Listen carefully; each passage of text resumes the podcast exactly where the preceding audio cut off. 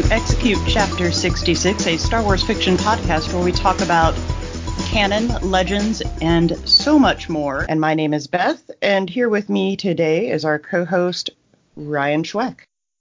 Hey, it's good to finally be here. If you've listened to Needless Things, we've been talking about starting this for quite a while.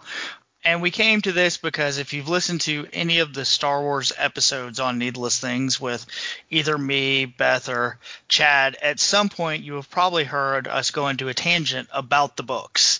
And usually, you know, it gets the actually, and then we go into all the stuff that has happened in New Canon. So we decided to just go ahead and put it together and devote a whole podcast to it. So I'm glad to be here, and let's throw it to Chad. Hi, I'm Chad. This is a podcast about Star Wars fiction, largely focusing on the new canon novels, meaning the novels published since Disney's purchase of Lucasfilm. We'll be covering other things, maybe checking in on the comics or revisiting, like Beth said, old legends, books that deserve discussion. Here's the thing. We all love Star Wars books. For me, a majority of my Star Wars entertainment has come from books. There are more stories told in the books than in the movies or the shows or anything.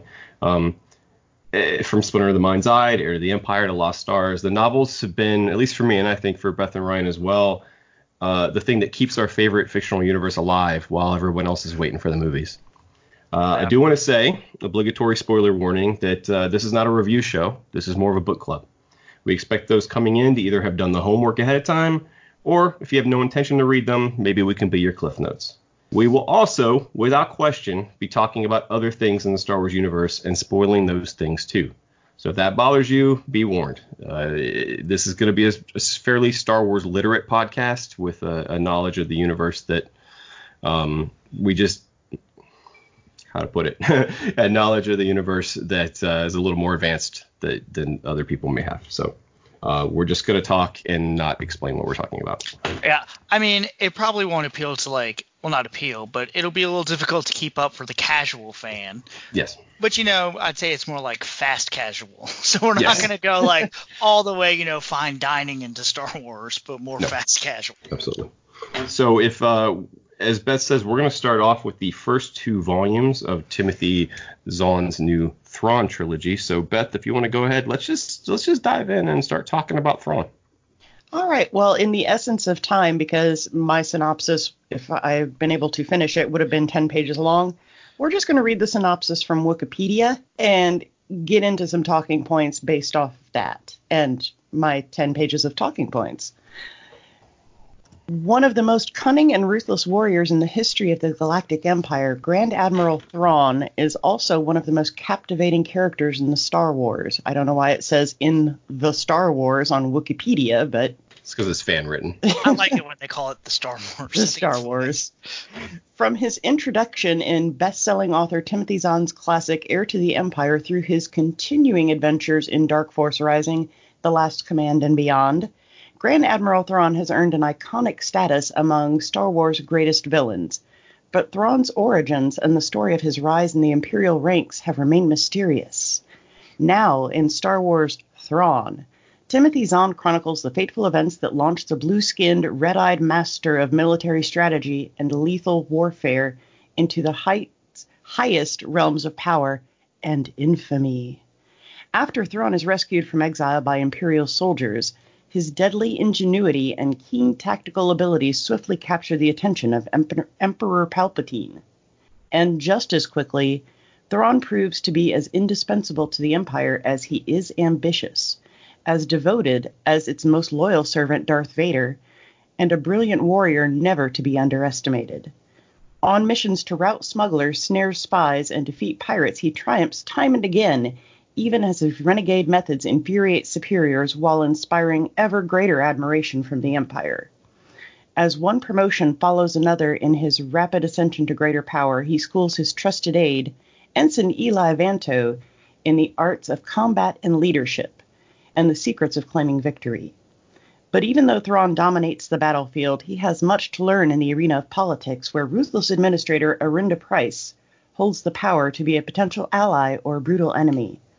All these lessons will be put to the ultimate test when Thrawn rises to Admiral and must pit all knowledge, instinct, and battle force at his command against an insurgent uprising that threatens not only innocent lives, but also the Empire's grip on the galaxy and his own carefully laid plans for future ascendancy.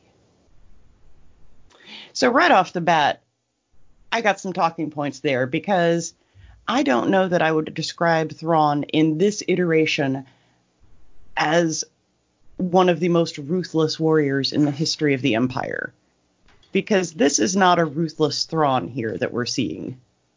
I don't think. I don't either. I think he's much more... He's calculating in this new iteration, like he used to be, but not as bloodthirsty or not as messy as it used to be. I feel like he's going out of his way in many instances here to try and cut the cost of life and to help save innocent people, and that's not really ruthless to me. Well, I believe Zahn is going through great lengths to make him more sympathetic in this book, considering that he is the protagonist and not the antagonist like he is in other stories that he's in. So the fact that he's the lead character and that you have to care about him, he can't be an evil monster the entire time. And I think Zahn has an image of him as a little more noble than maybe he was before. I think he shows moments of ruthlessness in this, but... Yeah, he's definitely not one of the most ruthless warriors in the history of the Empire, at least not that we've seen so far. So he's more of an antagonist than he is a villain. For me, he almost, in this new iteration, seems like a samurai. Like, there's an honor code to it. There's, he'll sell yourself out and go help the Empire, but he's still abhorrent to his code. And has a very reason why he does everything. I mean, was he ever truly evil, though? I wouldn't call him evil. I don't think he's evil. Yeah. No, I mean, he's not a Tarkin or a... Or a Palpatine. Prince Eeyore or anything like that. Right. But, yeah. Which does lead to a question that we'll get to, which is why he's with the Empire in the first place. I mean, and this book goes a lot to explain why he's working with the Empire, but he does not seem to be... 100% on board with the Empire's plans, with the Empire's attitudes. Right. And I kind of wonder if we're going to see that in the new trilogy. Like, if there's going to be some revelation about why he's really here. Well, right, I mean... Yeah, go ahead. I feel like he gives his reasons. He gives his reasons to the Emperor, but I don't feel like we've still got the full story. Right. Well, he then gives his reasons to Nightswan as well at the end of the book. He does reveal his true purpose at the end of the book. So we'll get to that, but what is interesting about the beginning of this book is I do believe it's almost identical to a short story that Timothy Zahn wrote in the 90s that was like an online thing or maybe in a Star Wars Insider thing, which was how Thrawn was discovered, and it's very similar to the story. I'm trying to find the name of it. I don't have it in front of me. So I think one of the things we see in this book is Timothy Zahn, who of course created this character in 1991, adapting him to the modern canon, to the Disney canon, while also trying to retain as much of his original ideas as he possibly can, and not betraying what he considers the soul of the character and the backstory of the character, while also adapting him to this new timeline. And to be honest with you, adapting to how he has been used and maybe will be used again in other media. He didn't write the stories on Rebels, on Star Wars Rebels. If people don't know, Grand Admiral Thrawn was on 2 seasons of Star Wars Rebels, and I highly recommend that show. And he did not have control over that. So one thing he is doing here is he is writing around Rebels. Right. He's and as we'll see as we go through this whole trilogy, one of the things he has to do with these books more so than he ever had to. Back in 91, when he wrote Heir to the Empire, he had basically carte blanche. He could just do whatever he wanted to do. He told a brand new story. This time he's working way more into the corporate synergy aspect of things, and he is working way more into. He probably had to get a lot more permission for every decision that he made. And he is appeasing more masters than just his editor with this book. So he probably He probably had a hotline to Filoni the entire time he was writing it. Yeah. Yeah, and these days, Filoni trumps Timothy Zahn, which wouldn't have been the case, 15 years ago. Yeah. And with that, though, I think he's used a lot of it to his advantage. In this one, you get a lot of backstory about Governor Pryce, who had a pretty heavy presence in Rebels. Yep. And I really enjoyed that part, like seeing where she came from, why she's such an awful person. She really is. She really is. But it made me appreciate her so much more on Rebels, because, when Sabine kicks her in the face, I'm like, all right, take that. Well, I watched all of Rebels, and I'm actually in a rewatching right now, and I didn't feel like I cared about her or her backstory or who she was. She was just, an evil Imperial, yet another evil Imperial, and I didn't think I would care about her, but reading her portion of the book, I was like, oh, I actually do care about her, and her backstory is interesting. And not everybody who works for the Empire starts out as an evil monster. Sometimes they just get screwed over too much. So along with that, like in this book, a lot of, some of Pryce's stuff is obviously about the mining and getting the metals to build the Death Star. And they've gone, this book, it starts, and then it continues on the other ones, that Thrawn does not support the Death Star. That seems that in new Disney canon, like, that's a big thing. Apparently nobody liked the Death Star. Like, the Emperor is all in, Krennic is all in, everyone else is like, no Death Star, this is a bad idea. Tarkin kind of digs it, but Tarkin kind of just digs it because the Emperor digs it. Yeah, and Tarkin really in the other books doesn't start digging it until he realizes it's going to work. And then he's like, yeah, I totally love this thing. It's total bad. He's total bandwagon. And then he's like, what? Oh, wait, I loved this thing all along. I should run it. Yeah. Put me in charge. Well, you're right. And the all three books do weave themselves into stories like Rogue One and Rebels quite deftly, I think. I think it does a good job of beefing up those things. I mean, when we see Krennic and Tarkin sparring in Rogue One, we also know that they were sparring with Thrawn too, and that he was part of this. And the fact that his TIE Defender program, which features prominently on the show, is something that is in danger of being funded because of the Death Star, and it's his alternative to the Death Star. So I do think Zahn does a really good job. By the way, I'm going to make a mistake every once in a while. The fact that Timothy Zahn named his Grand Admiral Thrawn means that sometimes you're going to slip up and say the wrong name. Yeah. And it's also, by the way, fairly egomaniacal. But let's see. He's the Sherlock Holmes of space, and he's the new Emperor. I'll just have him rhyme with my name. But I think he's done a pretty good job of weaving it in to everything else, into this new canon that we're all learning and all discovering. And this book, they do a good job too of weaving in kind of some of his strengths that carried over from the old canon and updating it as long, as far as like looking at art and pulling out what he needs and having these long-term plans that he doesn't really share with everybody that all of a sudden click into place. I think those, in some cases, actually work better than they used to.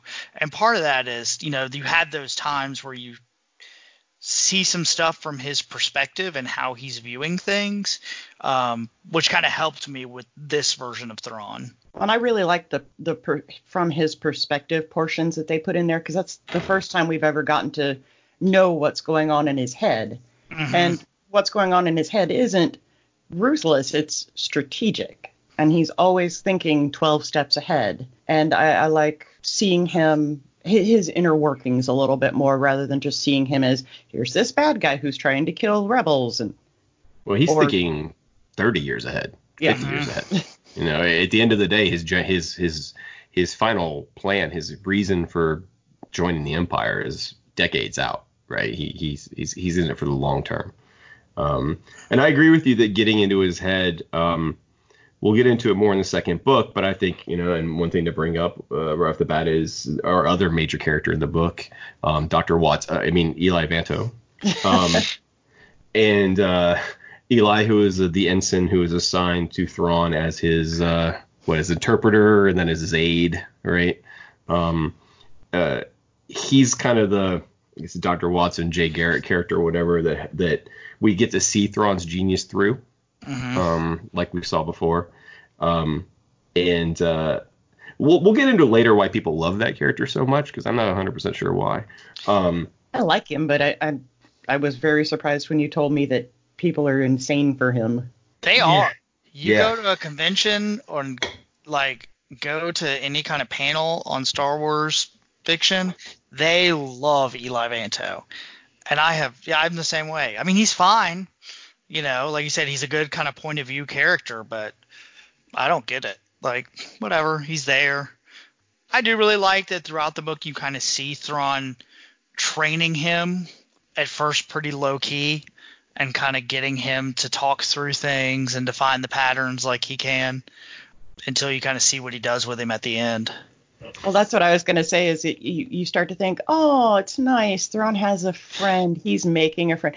Oh, no, he's building someone that he can use for something else. Yeah. Thrawn has no friends. This is not, he's not Paleon. I would agree. I think Eli is, he's good for exactly that. He's good for bringing us into the story and for getting a slightly more human point of view on things. You know, he's a guy who thought his entire career in the Imperial Army was going to be as a supply clerk. And here he is, out with this crazy alien admiral, doing rescue missions and hunting down smugglers and pirates and everything. And so there is an appealing thing about that character. An obsession with him. I don't know, obsession is probably a strong word, but the love for him is a little weird to me, because he, on the page, he's a role more than he is a character to me. Mm-hmm. He fills a very specific role, but like I can't point to like a character trait of his that I love or anything. But he's fine. He's a cool character. Well, he serves a purpose, and his purpose is for us to see him get built to be used for something else and to see things from a human perspective. And I just, it could be anybody. I don't understand why people are so insane for him. So, Beth, what else we got going on? Well, let's talk about Governor, well, not quite Governor Pryce when the book starts, because when the book starts, she's nobody. Absolutely nobody, yeah. She is no one from nowhere, because Lothal really is a backwater, just like half the other worlds we visit in the Star Wars universe. Oh, absolutely, yeah. We seem to spend a lot of time on backwaters. Yeah, I want to read a book where everybody just goes to, like, the nice planets. And that's all it is. No visiting, like, some planet we've never heard of. Just like, yep, I went to this planet because everybody loves it, and that's where I go. My summer in Naboo. Yeah. Gatalenta. I hear Gatalenta's nice. Yeah. They just hang out and meditate. Let's go to Gatalenta. Yeah. So Governor Pryce, to me, is when they're talking about somebody being ruthless, that's who they should be talking about, because she goes real hard real quick.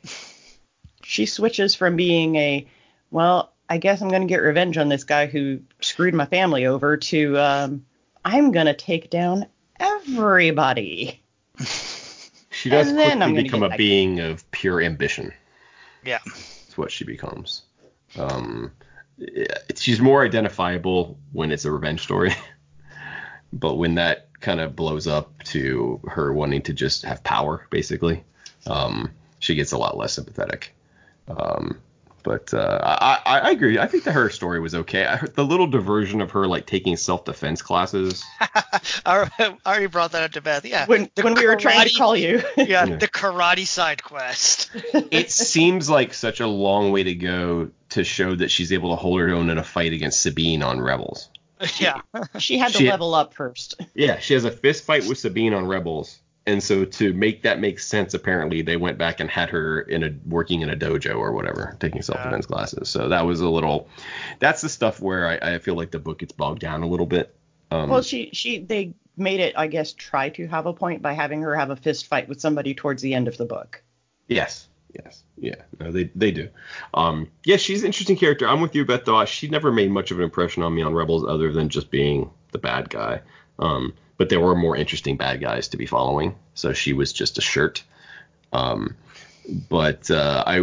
reading this book, and then as Rebels finished up, her again, I'm not going to say spoilers, but so his spoilers, but when she bites it on Rebels, I actually cared because of this book, not because of anything Rebels had done, but because of the book. I was like, oh, now I really know who she is. And I still don't like her, but I know who she is. But at least it matters. It matters somewhat when she dies because you knew who she was. Yes. Rather than just, oh, somebody else died. Okay.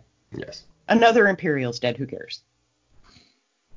Another Imperial I'd love to talk about just briefly in this and how cool he is Wolf Yularen. Yes. And how they've brought him, made him a much, you know, for those who don't know, Wolf Yularen was the white-haired dude in the Death Star Council scene in A New Hope. Mm-hmm. Right? He doesn't say anything. He just kind of sits there looking kind of Sam Elliott-like. Looks a little like Sam Elliott. And then, but he's in this, he's ISB, right? Yes. He's an ISB agent. And I believe, didn't he show up on, he's been on Rebels as well. Was he ever on Clone Wars? Not that I remember. I don't remember him being on Clone Wars. Yeah. But I thought they've made kind of an interesting, another one of these good people working for the Empire characters. You know, where, he you know, he's a military guy, or he's not a military guy. He's a espionage guy. He's an intelligence officer. So that's even worse. But still, he seems like a decent person or someone just trying to do the right thing. And, it's kind of the mission statement of a lot of these authors is to bring dimensionality to characters and to people that you can't do that with in a 2-hour movie or a 20-minute television show. You just can't. And so, you know, having these characters that are a little more conflicted, a little more interesting. I don't know. I really like Yularen in this. I thought he was really cool. So let me ask you guys this. Nightswan, yes or no? Because I find that he is more of a plot device than a character. I mean, his name is dumb. Yeah. I mean, in the name, it makes sense once they explain what his name means. That the Nightswan is a bird that only sings as the sun goes down, meaning that he is he's there to fight when things are darkest. You know, it's still stupid. And I agree with you. He's supposed to be his Moriarty. He's supposed to be Thrawn's Professor Moriarty. But he doesn't come off that way, other than that one time he pulls one over on him, and then it makes Thrawn so angry that he spends the rest of his career trying to take him down. Yeah, I don't think it 100% works. I agree. He made no impact on me whatsoever. And the reveal that he was a guy that he met earlier in the story, like, I was like, okay, I barely remember that guy. That was like 400 pages ago. Yeah, you're a random pirate on that one ship. Like, great. Yeah, I mean, that was a while back. So yeah. I definitely don't feel like it justified when he, like, says, all right, well, you're great. You can come join the Chiss Ascendancy. Yeah. Like, what? Yeah. Why would you want that guy? Is the Chiss Ascendancy like those villages in Italy that are selling houses for like $5? Yeah. Are they just need people and Thrawn's just out there getting people to come pay taxes? Like, yeah. The Chiss are going to be pissed. They're like, the ship's going to come back and they're going to be like, finally, Thrawn has sent us our resources to really help with our mission. And it's Eli and Nightswan. Why are you sending us all these white people? Yeah. The last thing we need is a whole bunch of white people coming to our place. Yeah, that moment feels really false to me. He doesn't have any, tell me one thing about his character. There you go. Yeah. There's nothing about it. Eli, at least, you can kind of justify that he's been with Tarkin the whole time. So, I mean, Thrawn. He's been with Thrawn the whole time, so he can kind of fill the Chiss in. Hey, here's where he's at. Here's what we're doing. I've seen kind of the inner workings. Nightswan doesn't really have that. Yeah, what does he have? I mean, the idea is supposed to be that he has thwarted Thrawn, and he is Thrawn's strategic equal, and so he would be back. But he's not. The book doesn't actually show that. The book tells us that. Yeah. But it doesn't show us that. And I think it's a failing of the plotting of the book that he just doesn't. that character, you know, and I'll say this, I think one of the problems with this book, and I do enjoy this book quite a bit, but one of the problems with this, I don't think other than Pryce and Thrawn, I don't think the characterizations are all that great. I think the supporting characters are fairly, is it Admiral Farrow, whatever her name is, like they're all fine, but they're interchangeable. Yeah. I mean, it really does feel like a whole book where the plot isn't that important except to introduce you to Thrawn and make you understand how he works and his ascension through the ranks. Right. Yeah. You just to get him to the place you need him to be to really start the stories of Thrawn and how he goes from long-haired hippie outcast to Grand Admiral. Yeah. I mean, which is fine. You've got to do that when you bring him back. But I mean, I think the plot of this book kind of meanders a little bit and, well, it's very episodic, right? Right. There's not a real big through line to this one. No, Nightswan is Zahn's attempt to create a through line, but so much of it is episodic. It's him and Eli go and do this thing, and then cut to time later, and Thrawn's a rank higher, and they go do another thing, and then cut to, and then the one thing that's supposed to keep it together is the Nightswan thing, and it's probably the thing I care about the least in the entire book, and so it doesn't hold it together for me. But hopefully we get a chance to talk about Thrawn in school. I liked Academy Thrawn. That is one of my notes. Yeah. I didn't realize just how much everybody in the Empire hates non-humans. Yes, they're space Nazis. They are. It bothers me to no end. All these people walk around dressing up like stormtroopers and all that. They're Nazis. Like, you can love the Empire all you want. They're bad people. It was an expanded universe idea, a Legends idea that the Empire was way racist. It actually makes sense if you look to. It's kind of funny. I thought about this a lot, given where Palpatine's from. Yep. And Naboo is a society that was segregated, where the Gungans were thought of as less than by the Naboo. You know, Boss Nass and Phantom Menace is very resentful of the way the Naboo think of the Gungans. So it's not a total stretch to think that Palpatine would be a little bit of a racist. Plus, if you meet the Gungans, you know. I was going to say, to be fair. They're Gungans. They're Gungans. But this is – I think this book is one of the first confirmations in the new canon of this idea. And it's not that it's necessarily like it was in the Empire, the law. It's just the general tendency, the feeling. Right, is the sentiment, you know? Yeah, and you kind of see that in the other books later, where like every once in a while an alien pops up and it's remarked on a whole lot, like, oh, you must know what you're doing or whatever to be here. Well, he's not just an alien; he's an unknown alien. No one's ever seen anybody that looks like him. You know. Also, one thing I thought the book pointed out that was really smart, though. When it was talking about the racism, when him and Eli have to go to the academy for their wacky adventures, that one of the reasons that the Imperials hate aliens is because a large chunk of the Separatists were aliens, and so that is left over from the Clone Wars, and I thought that was a really astute point. Yeah. The idea that, you know, the Separatists were from all over. They were those little fucking bug things and everything. And this is like – and this is carried over, you know. Right. And I think that's something that I never – I guess until I really started reading more of the books thought of, that they still – the Empire views, even though we know the Separatists were run by, you know, Palpatine and Dooku and all them, the general public views the rebels as Separatists. Yeah. And they actually, in Alphabet Squadron, that's how Grandmother refers to them. She doesn't call them rebels. She calls them the Separatists. Yeah. And so that's like, yeah, that's a good idea that, yeah, they were the aliens and we were the noble white people in white uniforms. That's fair. Yeah. But I mean, and Thrawn does. And the Academy sequence has a lot of things, you know, it also, the one thing that it introduced that I don't think I'd ever seen before was also a prejudice towards Outer Rim people.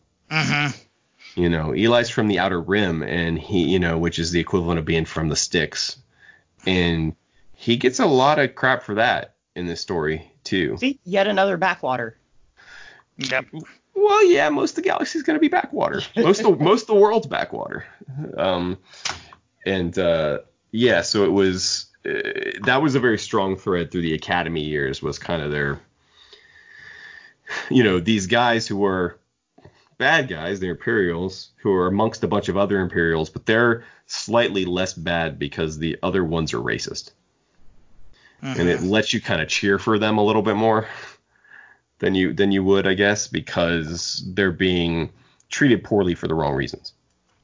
Because that hazing was way harsh. When they try to kill him? Yeah. Yeah. That's some tough hazing. Yeah. You know. Yeah.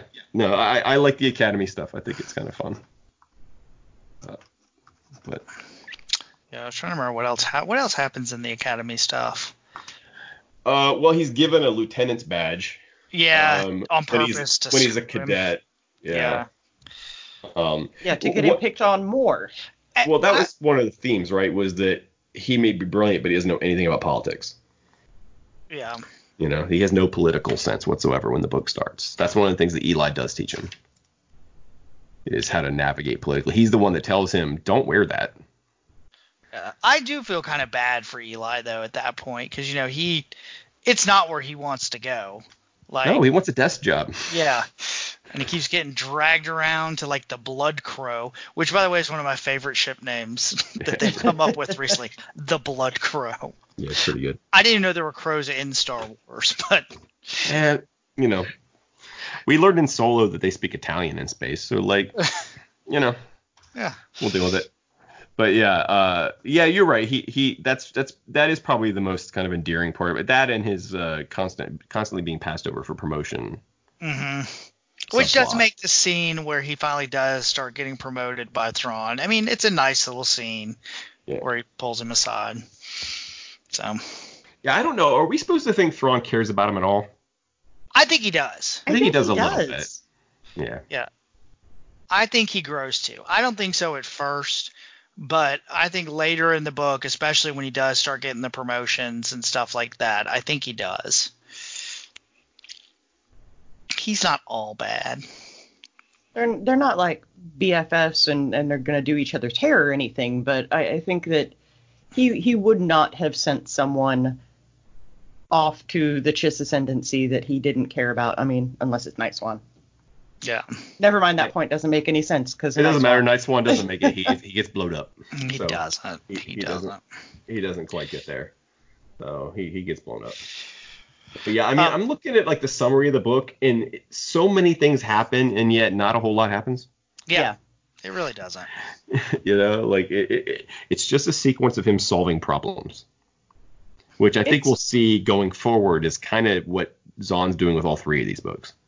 It's a good book. I enjoy it very much, but it's a lot of setup, and makes all the more reason why the next book we're going to talk about pissed me off. Yeah. I mean, there's some, and I do think it's interesting, like, one of the things the Emperor really wants him for, and makes it clear, is that he wants maps how to get to the unknown regions through hyperspace. And, you know, Thrawn doesn't help him where the Chiss are and where their bases are, but he starts helping him with how to get out there. And as we talk about all these books, there's a big obsession in all the new canon on the Emperor wants to get to the unknown regions. And this is where you kind of start to see it, which is an interesting thing. So you've got the Emperor wanting that, and Thrawn, you know, kind of reveals he's here to get the Empire to help the Chiss out eventually. And I don't know, do they say? Yeah, they don't say the name. No, it's still a very vague threat. It is the Vong in every way, except for it's not. Right. Yeah. So it's the same idea. And we'll get to that. I'm still really unclear what kind of threat they are, but we'll get there. I don't think we've seen the threat, actually. We'll see.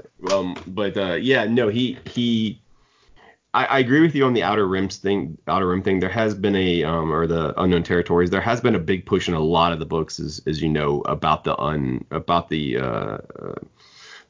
unexplored region, right? And the unknown territories leading up to, you know, Exegol, right? And so, it is interesting that that's what Palpatine is,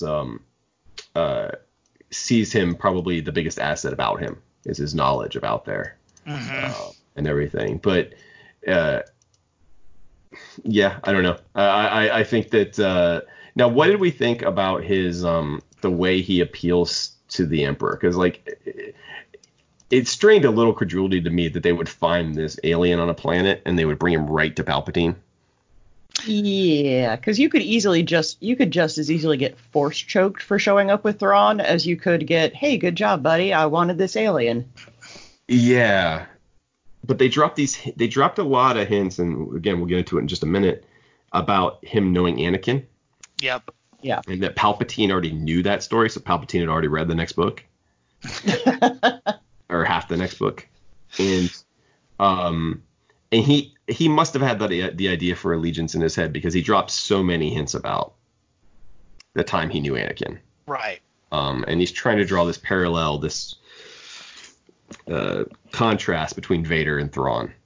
Yeah, I just assumed that at some point Anakin had told him. Like, yeah. No, that makes total sense. Yeah. That he would tell him. I just thought it was interesting. When I was going back through the first book, I had forgotten how many hints there were about the plot of the second book. Yeah. Because of that. But he's interesting. Well, speaking of, are we ready to move to book the second? I think we are. What we'll do is we're gonna talk about the second book, and then next episode we're going to cover the third book, and then we'll have a more general discussion. Yeah. Of everything and the context. We're just kind of going through details here and little things about the books, but I do want next week to have a broader discussion of what all this means for Star Wars. Yeah. So the second book, I mean, let's get it out there right away. It is the weakest of the three Thrawn Alliances. So Thrawn Alliances, you know, if you've read it, it's split into two parts. You have the Anakin and Thrawn. So Anakin back when he's in the Clone Wars. They're kind of going out and hunting down Padme, who has disappeared while she was looking for her handmaiden, and uncovers a Separatist droid factory. And so they kind of work together to get her back. And she's there because one of her handmaidens, who surprisingly they've done a lot of characterizations of in the new books. Yeah, they have. Yeah. One of her handmaidens went there on a mission and disappeared, so Padme goes out. And so you kind of see Anakin and Thrawn working together, and Thrawn kind of sizing him up for how Jedi work. And kind of looking at what the Republic can do at that point. And then in the end, they blow up the whole place. Yeah. This is, again, one of these weird lines that they put through all these books. They're out there making special materials. I think it's Cortosis in this one. Cortosis, yeah. Yeah, that deflects blasters and can turn off a lightsaber, which is weird. It doesn't stop it. It turns it off. Yeah. But this is another thing that comes up in new canon again and again. We're constantly finding new materials or shields that will stop a lightsaber. And here it kind of makes sense that – and one thing I did kind of like detail they put in was that they've made battle droids with it. But then also there's some clone armor that's got this cortosis in it, which is kind of showing like, yep, Order 66 is coming, and he's preparing for it for the clones. And then on the other side, the other half of the book, and there's interspersed, like, I don't remember. They're not chapter to chapter, are they? No, it's a few chapters at a time, but it does cross back and forth. Yeah. You've got the Vader and Thrawn story, where they, you know, there's the Emperor senses a disturbance in the Force. Yeah, we'll get to that. Yeah, just, you know, there's a disturbance. And so we go back out. He sends them out together. And we go back to the planet where it started in the Anakin and Thrawn. And it is what this book mainly feels like, which is corporate synergy. And you go to Batuu. So, yeah, I mean, Batuu is where Galaxy's Edge takes place in Disney. Specifically Black Spire Outpost. And they go to Black Spire, yeah. Like, yeah. Batuu is the new Tatooine. It's the new center of everything. It really is. And the problem is, if you were to ask me what makes Black Spire, like, different than anywhere else in the Star Wars universe that has a bar and... pretty much a bar. That's where some ruffians and right. stuff. Yeah. Yeah. There's no reason for it to be there. No. And I could go make a lightsaber. Right. That's what makes it different. Pay $200 and make yourself a lightsaber. And so I will. They go back out and they start hunting down, what the disturbance on the Force is, and then we get introduced to the Grysks. Are we saying that right? Is that how y'all pronounced it? Sure. I have the audiobook of this one, so yes. Oh, it is the Grysks. All right. Okay. So the Grysks are going to be our new bad guys. Maybe. I don't really know. And this is a question I have that we'll talk about, how exactly the Grysks take over things. But their deal is, basically, they go to your world and vaguely... make you give up and work for them, and then you start working for the Grysks. So they are really, really, really convincing. They're great salesmen, I guess. So they hire these people, and what we find out eventually is they have stolen Chiss kids, and the Chiss, turns out, use children up until they're 13 who have some sort of force power that allow them to navigate through hyperspace. Yep. So then we go back and we, get our Grysk children back, and he allows Devader in the end allows them to leave. The Grysk allow them to kind of have some otherworldly. They have like a weapon that encases you in a kind of stone. They've got lightning guns. Yeah. They shoot insects that also do the liquid stone. So, yeah, it's Vong light. And then in the end, Vader lets the little Chiss children go back. You can go home. It's hinted. It never comes out that Thrawn sure does know who Vader is. He suspects. Yeah, I think they made it clear. I think he knows. And you kind of get that more Vader not fully trusting Thrawn. Like, there's a lot of talk about who are you loyal to. And Thrawn's pretty honest. Like, yeah, I'll work for the Empire, but, if anything happens, the Chiss are my number one. They're his main... squeeze. That's the basics of the book. Oh, I do remember. They do know that the Force word, the word, I'm not going to be able to say it. Whatever, however you pronounce it, is translated to Skywalker. It's not it's the thing that they call the Force sensitive children. Yeah. They call them Skywalkers. They called them Skywalkers, which was a little cheesy. Overall, the book's not bad. No. I don't think. It's fine. All the talk about stupid old Batuu is dumb. But Padme is Padme. I'll get in. I want to talk about that. Yeah. She has various adventures with three dudes in a lockup thing. We again in this book learn mining is bad, and we blow up the planet eventually. Or we didn't blow up the planet, but we hurt it real bad. Well, and it's Anakin that does it, though. Yeah. And I will say, I thought that was a good point, because it again shows Anakin. There's a very big point of Anakin acts really impulsively, and people tell him not to do it, and he and does it and causes a bunch of damage. It's almost as if we could have used these character beats in the movies to believe someone's fall to the dark side. Yep. Yeah. If you don't read the expanded universe books, it does nothing if make the prequels better. They absolutely do. They absolutely do. So, that's the general plot of it. I guess we'll start with, did y'all like the split narrative?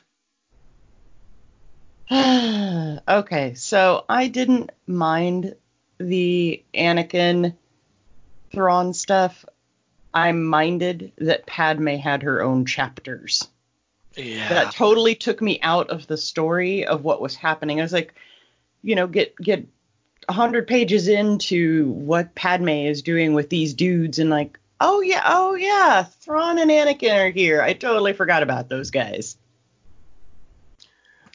It's going to sound really dumb. I like the idea on paper, just not on this paper. If you tell me that's the idea, these two dueling narratives, I'm like, that sounds pretty cool. But as Beth pointed out, it's actually three narratives, right? Because Padme comes in a big way. And you just mentioned the fact that, and we joke about it all the time, you know, the expanded universe, you know, saving the prequels since 1999. The one character I think that still has yet to be completely solved is Padmé Amidala. We'll get to Queen Shadow, which I think is the best depiction of her to date. I agree.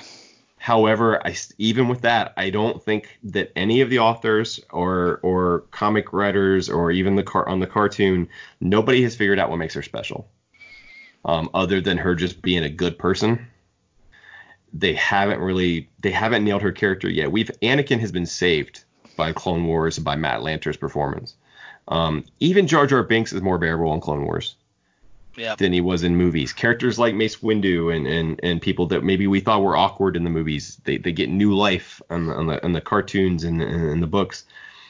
Padme has not completely been redeemed yet. Which, you know, I don't understand, because out of all, you know, the characters in the prequel movies, to me Padme seems like the easiest to kind of go from as far as the nuance. I mean, her character should be, she's the one that sees it. She sees through the Emperor. Yes. Or at that point, Palpatine. And I mean, really, if you look at it, she's the only one that sees through him. The Jedi suspect him. They don't like that he's doing all this power, but they still just think of him as a politician. He's a politician doing politician things. Padme sees him as he's corrupt, something's wrong. As the movies go on, or really the Republic, she's the one seeing this is how democracy dies. Yeah, exactly. That should be easy to write versus this Padme who, you know, she's kind of running around, and a lot of talk about the clothes she changes into. I don't know why they were obsessed with that in this one. She's Leia. She's Leia Light, right? Yeah. She really is. That's all they figured out how to do with her is just make her like Leia. Yeah. And she's not Leia, and she shouldn't be. And it doesn't. I don't know. I haven't figured it out yet. And you're right. She should be fairly easy. She's normal. She doesn't have superpowers or anything like that. She's a person. You should be able to just write a person. Right. And I think this is probably one of the best depictions of her. Mm-hmm. But even on on Clone Wars, where everybody got good stuff, she just always, her episodes always dragged a little bit. And when you get into this book, and I agree with Beth, as much as I want to like her, when we get to her story, when we get to her chapters, she's so disconnected from everything else, and we don't inherently have this interest in her. It just, these chapters grind the book to a halt. They just really do. Because there's really nothing in those chapters that you need for the rest of the story. Like, what difference is it between Padme gets there, finds out something's wrong, and then goes out to the Separatist factory and gets locked up? Like, that's all you need for the rest of the book. All the other stuff that happens is completely unimportant. I like that they don't rescue her. I like that she rescues them. I mean, I think that's nice, and that's, you know, something that, you know, you want to do in a more modern day book. But it just, the stuff in between is just isn't interesting. It's just not. It felt like it was filler. Like, we didn't need any of that for the story. Yep. No. So now here's where we're going to inject one of the things that I know. When I saw Zahn speak at Dragon Con last year, one of the questions was, what is one character you have asked to use and were not allowed? At that point, he revealed that in this book, originally, it was not Padme, it was Ahsoka. Like, would that have changed the book significantly? Like, would it have made it better? Yes. Absolutely. I think so, too. Absolutely. I mean, having, and it would have been, I think they said at the time, it would have been after Clone Wars. So this would be the first time, and it makes sense why they didn't let it happen, because this would be a pre or a post leaving the Jedi Ahsoka. Yes, this does take place after she leaves the place. Yeah. And the flashback takes place after she leaves the Jedi Order. Yeah, so this would have been like their reunion. So, I mean, I guess maybe they knew about the new season of Clone Wars, and so they're saving it for... Well, they had other story arcs planned for Clone Wars in later seasons that were also going to involve bringing them back together. Right. She was not going to be off the show if they had done more seasons. Yeah. I think would have made a better book. Yes. Clearly, just because Ahsoka's just so much more interesting. Right. Although you probably wouldn't need that whole third act with Anakin, because you have Ahsoka, she gets taken to the Separatist factory, and then Ahsoka takes care of business. The end. Yeah. Well, and that's something I wanted to bring up was the stuff with Anakin and Thrawn, and I don't mean this dismissively, but I guess I kind of do. It just felt like an episode of Clone Wars. Let's just go blow up a factory. And it didn't feel the magnitude of it wasn't what I wanted in a book that was about Thrawn and Vader teaming up. It felt like a very small book. It does. For the cover with Vader and Thrawn, and this is probably going to be the only story we get with the two of them together, considering everything else going on. Mm-hmm. And it just felt like, they just blow up a factory, and then... Yeah. The consequences of blowing up the factory are that Anakin basically destroys a world. And then they come back to it later. And there's so much of the cat and mouse game of does Thrawn know he's Anakin that it kind of gets annoying. You're like, I know you're not going to answer this, Tim. I know you're not going to answer this, so just stop it. Mm-hmm. I felt that stuff to be very distracting. This book was hard for me to finish. I don't think it's terrible, but I didn't find it compelling. Very compelling. I think you're right, Beth. I think because I stopped reading it for a while, and I think I stopped reading it because of the Padme stuff, because it just stopped the story.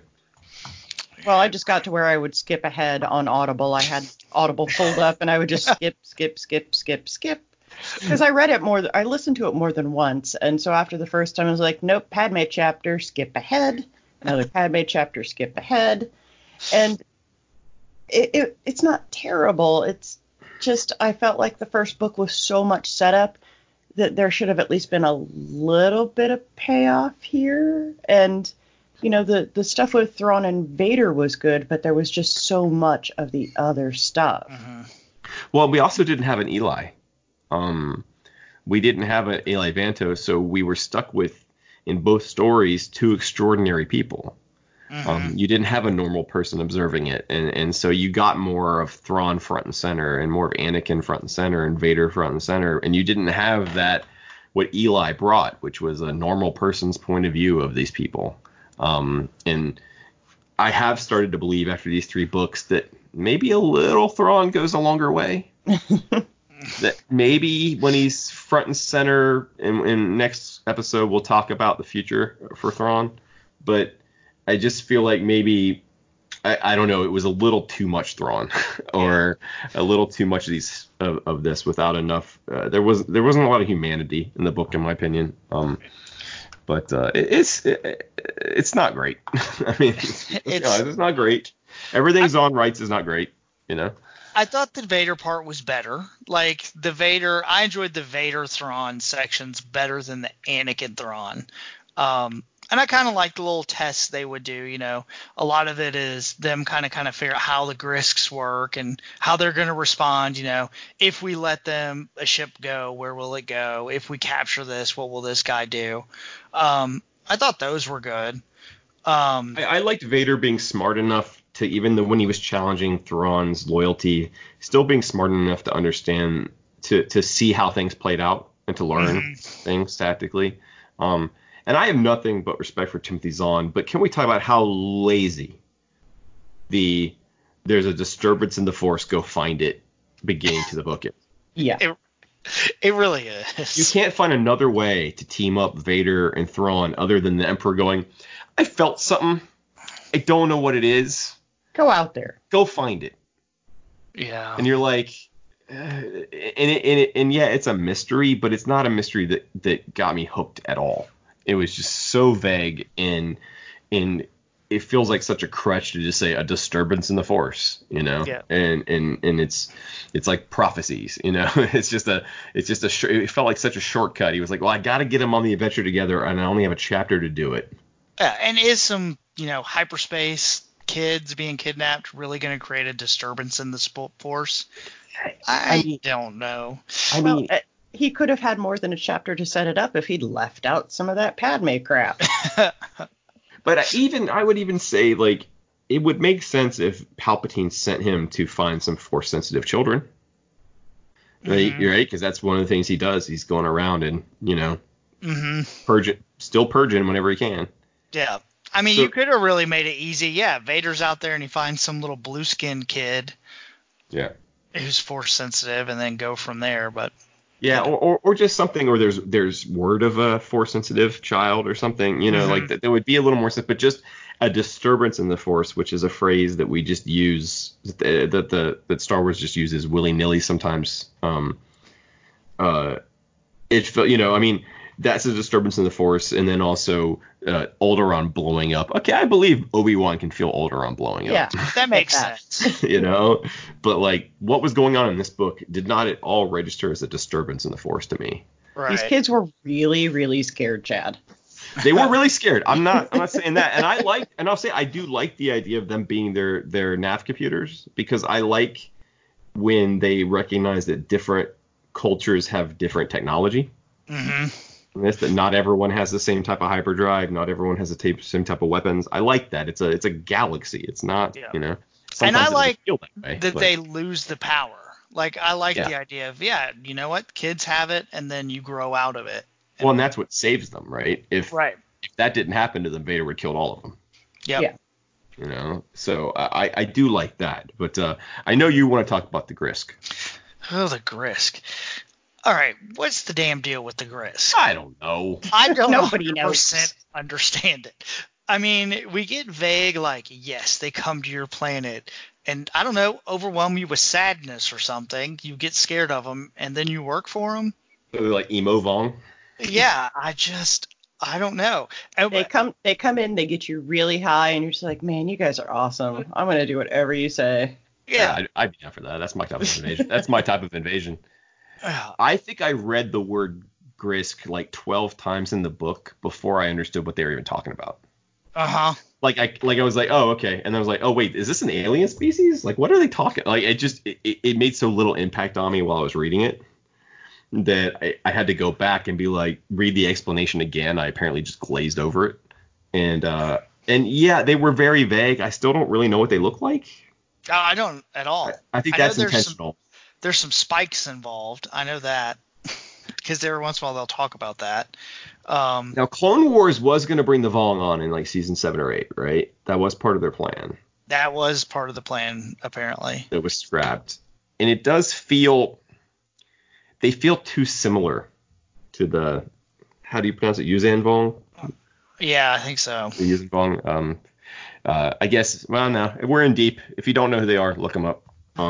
Look up the last, what was it called? The Last Jedi Order? No, what was the New Jedi Order? New Jedi Order. Yeah. New Jedi Order series of like 4,500 books. Yeah. Things get real weird in those books. Get real weird, real sad. Yeah. R.A. Salvatore still probably gets death threats. Yeah. It's weird. It's kind of like Nightswan. It just doesn't quite land. It doesn't. And the problem is, they're like a big part going forward, I think. I mean, we'll talk about the next book, but I mean, it ends with Thrawn basically saying like, yeah, this is a major threat to the Empire, and the Chiss are about to have a civil war because some of them have already aligned themselves with the Grysks. And but like, I just don't care. I don't either. Like, do Do you think this is the threat he's warning Palpatine about? Because I do not. Because he doesn't refer to them that way in this book. He just talks about them as this mythological warriors and pirates or whatever, and he doesn't believe it. But I didn't feel that they were the existential threat that he's talking about. But maybe I'm wrong. Yeah, I mean, that's what I felt like they were. Yeah, my understanding was like part of the Chiss was already falling to him, so he's going to get the Empire to bring him back, or hopefully to get up his allies to fight against him. I do like this idea of the Chiss observing the Republic and then the Empire from a distance to see if they would be, if they would be helpful in future endeavors. I do like the idea that the Chiss have been around more than we know. Observing things. That's why, we've got to mention Thrawn. This is right now in the current timeline. Thrawn and Anakin is the earliest we've seen him. Right. This is well before his concocted exile in the first book. And so it's interesting to see that they were sending these kind of scouts out into our galaxy to learn what the Empire, or what the Republic and the Empire, the same thing, were about. I find all that interesting, but if it is just the Grysks, you're like, okay. But Chad, they're so persuasive. They are. It's so dangerous. They have their sweet MacGuffin device that'll pull you out of hyperspace and then disappear again. I hated those stupid things. Yeah. What was that Fraggle convincing John? Anyway, sorry. There's a Fraggle on Fraggle Rock called Convincing John that they would just bring in. He could just convince anybody to do anything. It seems unnecessary, and we'll get into it more next episode. But it seems, it seems like he's concocting a threat that just doesn't land. It just doesn't land. There's nothing. At least with the Vong, like you can, I don't love that series that much, but they felt threatening. Yeah.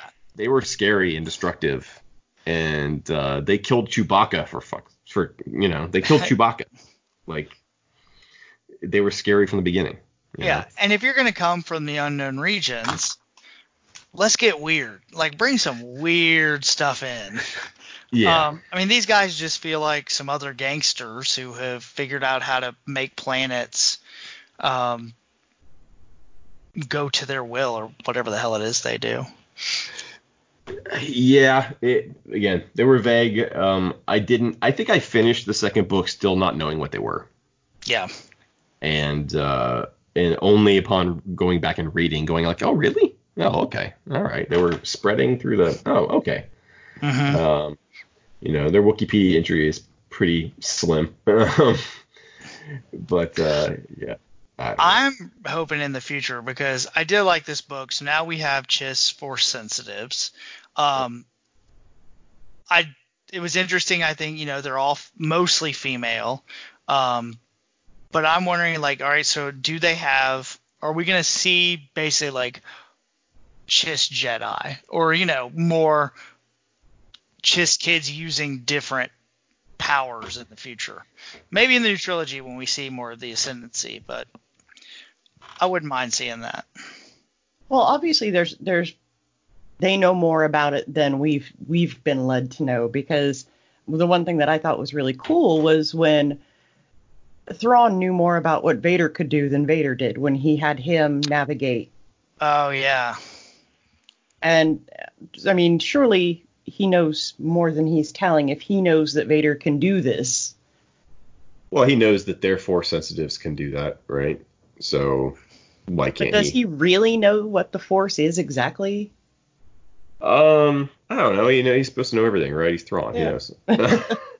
He knows. he's Thrawn. I agree with you. But I think that when he has Vader navigate, that's to set up the idea of these Force sensitive navigators later.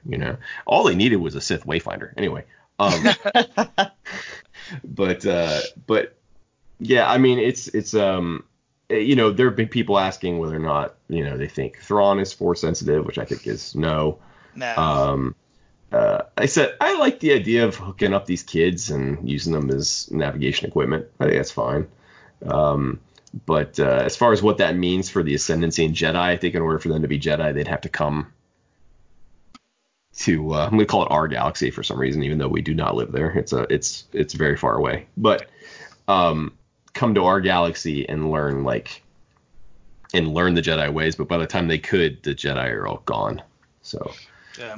I don't know if we'll see a Sith Jedi. Although I was reading, I was just reading a comic recently and it had a Chiss in it. I mean, it was like a Rebellion era comic that had Chiss. I'm trying to remember. Was it the Star Wars from today? It might have been the Star Wars that came out today. I'm behind. Yeah, you're on. Yeah, I only read the Star Wars books, so I go ahead and buy them. So yeah. It's not the easiest read. It's not. Yeah. So one more thing I did want to talk about this book. Of course. Rukh is back. Yes. And he just kind of shows up. Yeah, that's what he does, right? Maybe he was just invisible the last book. You don't know. I mean, I'm glad he's back. I like Rukh, but he just kind of is around in this book, and they never really explain him or where he came from. How much time has passed between these books? I don't know. That's a good question. I mean, the Death Star is not complete yet.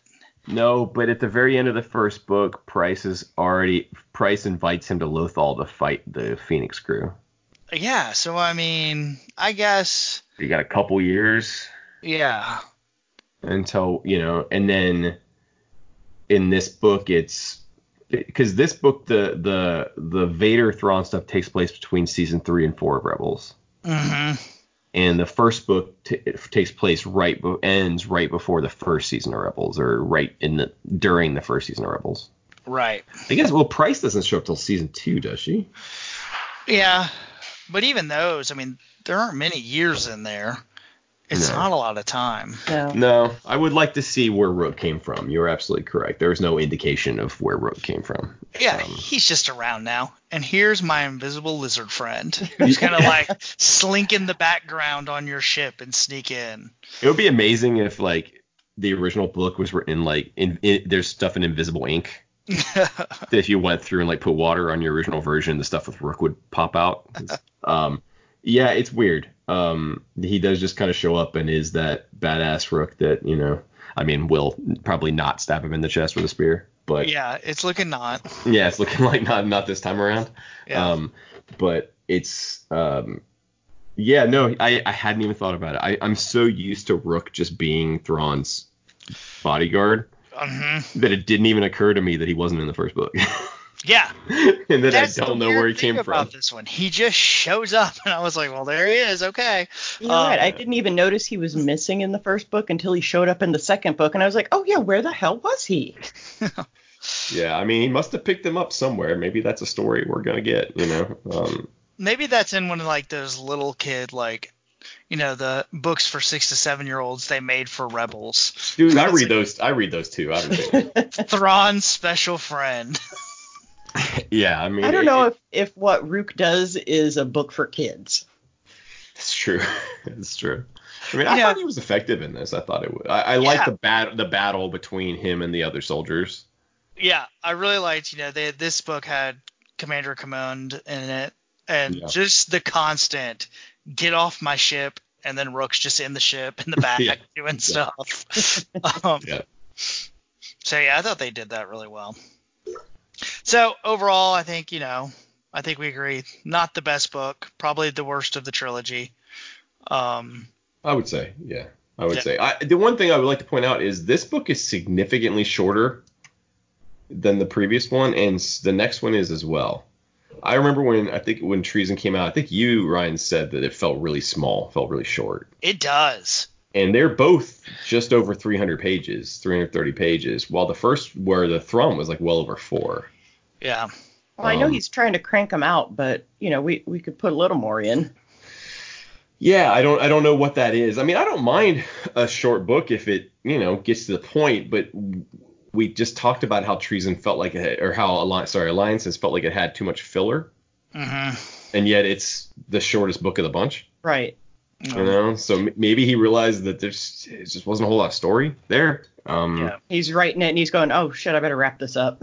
Yeah, I just don't have enough story. Yeah. And I wonder with Alliances how much Rebels hindered him, because with the first one, I doubt Rebels doesn't care how he gets where he is. No, and it ends right before Rebels starts. Right. Whereas this book, we definitely have. You've got to make sure you don't contradict Rebels and you don't overstep Rebels. So, I mean, by necessity, it probably keeps your story a little smaller.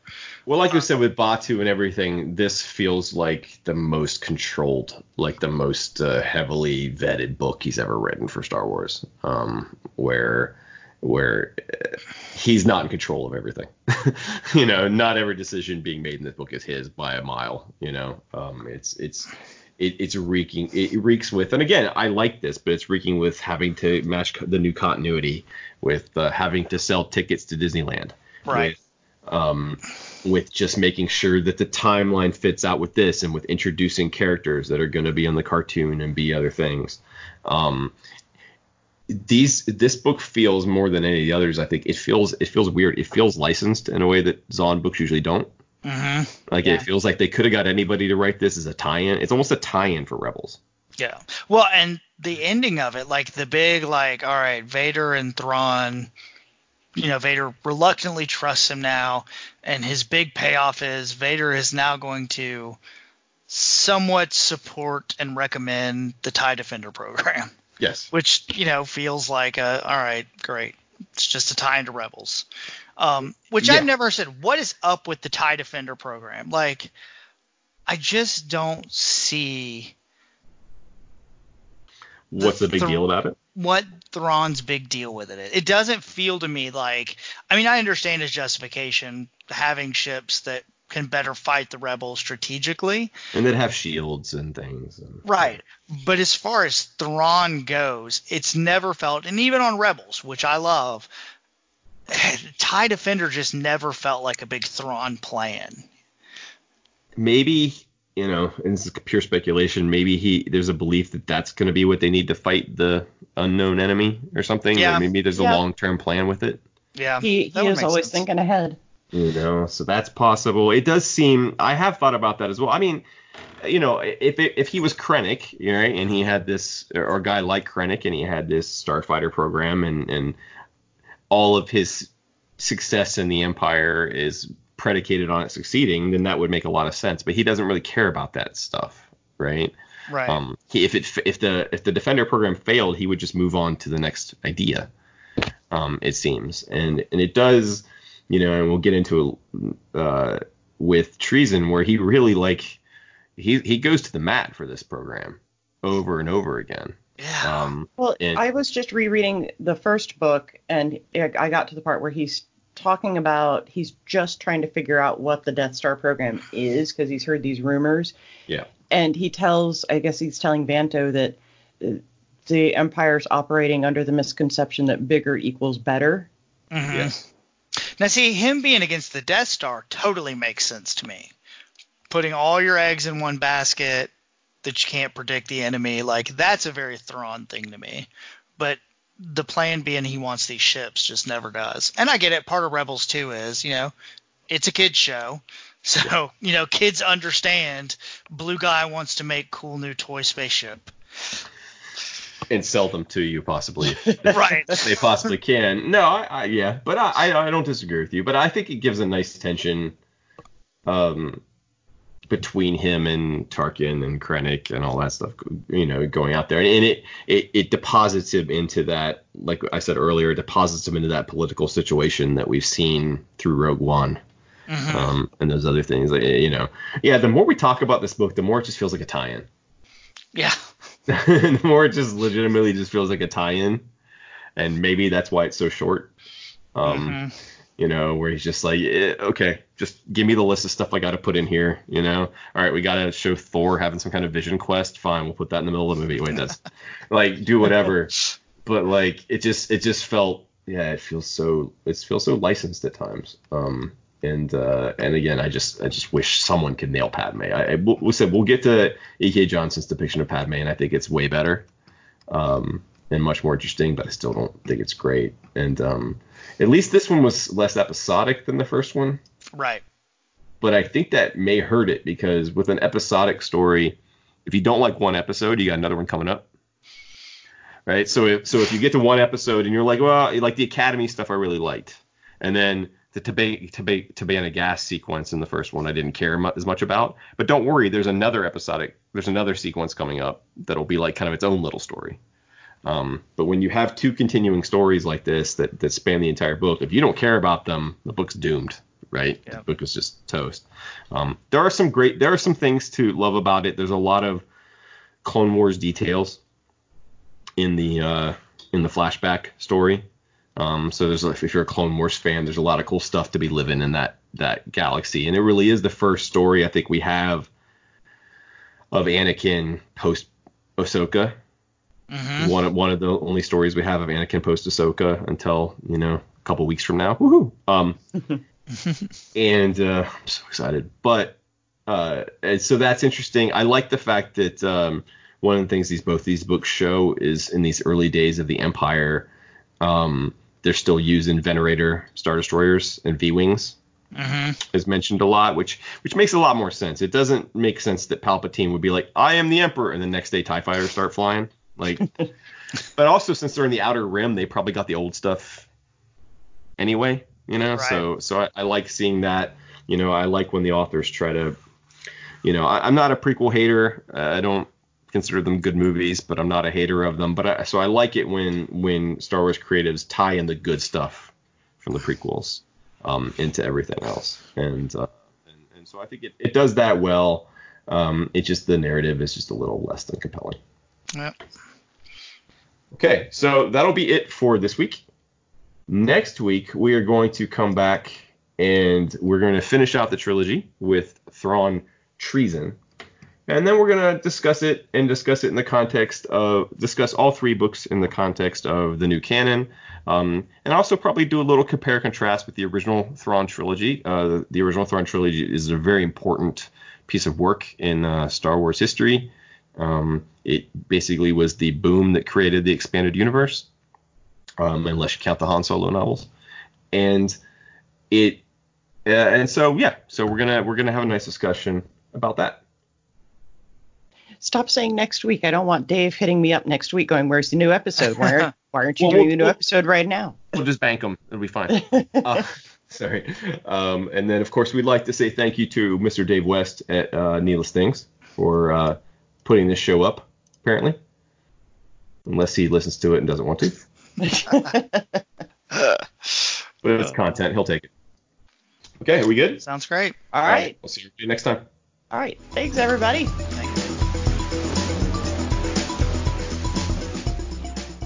You have been listening to a Needless Things podcast. You can follow Needless Things on Facebook, Twitter, Instagram, and at needlessthingspodcast.com. Love you. Mean it. Uh-huh.